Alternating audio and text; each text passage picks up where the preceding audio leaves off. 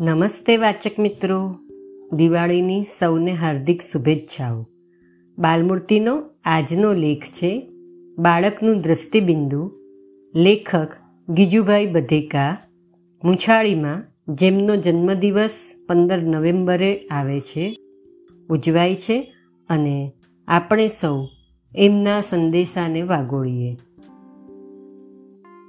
અરે વિનુ, આ ચાક કોણે બગાડ્યો? વિનુ કહે, એ તો ચાકના ચિત્તર કાઢ્યા છે. બા પૂછે છે, અલી, બીજું? ત્યાં ઠામ કેમ પછાડે છે? ઠામ એટલે વાસણ, હં ભાઈ. બીજું કહે, ઠામ નથી પછાડતી, એ તો અવાજ સાંભળું છું. કાં ભાઈ, રમકડા કા ભાંગી નાખે છે? એ તો અંદર શું છે ને, એ જોઉં છું. ત્યાં બેઠો બેઠો બગાસા કા મારે છે? બગાસા નથી મારતો, આ કીડીઓ દરમાં જાય છે ને, એ જોઉં છું. મા બાપો અને બાળકો વચ્ચે થતી વાતચીત આપણે કાન અને ધ્યાન દઈને સાંભળીશું, તો આવા કેટલાય સંવાદો જળશે. ઉપર અપાયા છે તેવા ચિત્ર વિચિત્ર જવાબ, જ્યારે બાળકો આપણને આપે છે, ત્યારે કાં તો આપણને તે લક્ષમાં જ લેતા નથી, કાં તો તેમાં બાળકની બાલિસ્તા જોઈ હસી કાઢીએ છીએ. ઘણીવાર એવા જવાબોથી આપણે ચીડાઈને બાળકને ધમકાવીએ છીએ. પરંતુ બાળકે એવો જવાબ શા માટે આપ્યો તેનો વિચાર આપણે ભાગ્યે જ કરીએ છીએ. જરાક વિચાર કરશું તો આ બધી વાતો આપણને બતાવશે કે આપણી અને બાળકની દ્રષ્ટિમાં ક્યાં અને કેવો ભેદ છે. પણ આપણને વિચાર કરવાની નવરાશ નથી કે પરવા નથી. એવી નમાલી બાબતો પર વિચાર કરવાનું પણ શું હોય? આપણી ઉતાવળમાં અથવા મોટાઈમાં આપણે સાંભળ્યું, ન સાંભળ્યું કરીએ છીએ. ઘણીવાર બાળકના આશયને સમજવાને બદલે તેનામાં આપણે પોતાનો વિચાર આરોપીએ છીએ ને આરોપેલ વિચારને માટે જ તેને ધમકાવીએ છીએ. બાળક ચાક વાપરે છે તે આપણા મનને બગાડરૂપ છે. આપણી નજરે ચાકનો ઉપયોગ અમુક પ્રકારનો જ છે.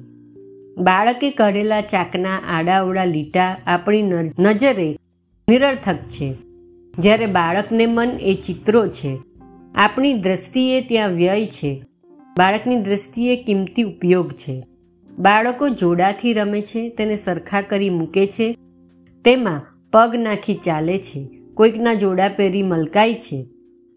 ત્યારે આપણને એમાં અસભ્યતા, ગંદાપણું, ખોટો ધંધો વગેરે લાગે છે. બાળકોની સામે જોડાઓ, પદાર્થોની સરખામણી અને ભેદ જોવાના માપ કાઢવાના અને સમતોલ અસમતોલતા જાળવાના જાણવાના સાધનો છે. બાળકો જોડાઓથી રમીને પણ નાના મોટા માપના ખ્યાલો લે છે. પગમાં નાખીને ચાલી જોવામાં, પડવાની ને ચાલવાની ગમ્મત લે છે. રમતમાં શરીરના કાબૂનો અનુભવ મળે છે. બુતાન બીડવા, છોડવામાં આંખ અને આંગળાની કસરત છે. આમ બાળકની દ્રષ્ટિએ તેમની નાની નજીવી પ્રવૃત્તિઓમાં પણ ઘણું છે.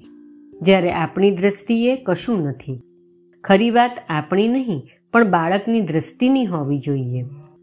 જેને પોતાની આંખ છે, તેને પોતાની દ્રષ્ટિ હોવી જોઈએ. જેને પોતાની જીભ છે, તેને પોતાના સ્વાદની પરવા જોઈએ. જેને બુદ્ધિ છે, તેને પોતાની જ બુદ્ધિના વપરાશની કિંમત છે. જેઓ બીજાને પોતાની આંખ આપી, બીજાની આંખ બંધ કરે છે. જેઓ પોતાની બુદ્ધિનું આવરણ પાથરી, બીજાની બુદ્ધિને ઢાંકે છે. તેઓ બીજાની ઉન્નતિના દ્રોહી છે. આપણું કર્તવ્ય બાળકની દ્રષ્ટિ સમજવામાં છે. બાળકનો ઉદ્ધાર તેમાં જ છે. બાળકને પણ જગત અને જીવન પ્રત્યે અમુક ચોક્કસ દ્રષ્ટિ છે અને તે હોવી જોઈએ, એમ જો સ્વીકારીએ, પણ પછી એ દ્રષ્ટિને આડે ન આવીએ પણ તે સહાનુભૂતિપૂર્વક સમજવા પ્રયત્ન કરીએ. તેની પ્રવૃત્તિઓને થવા દઈએ. તો આપણે બાળકને તેની દ્રષ્ટિથી સમજીશું. તો બાળક આપણી દ્રષ્ટિ પણ સમજશે. આ રીતે પરસ્પરની દ્રષ્ટિઓ સમજતા વધારે વિશ્વાસ આવશે અને પરિણામે વધારે નજીક પણ આવશે અને તેથી જ વધારે આગળ પણ વધશે. અસ્તુ.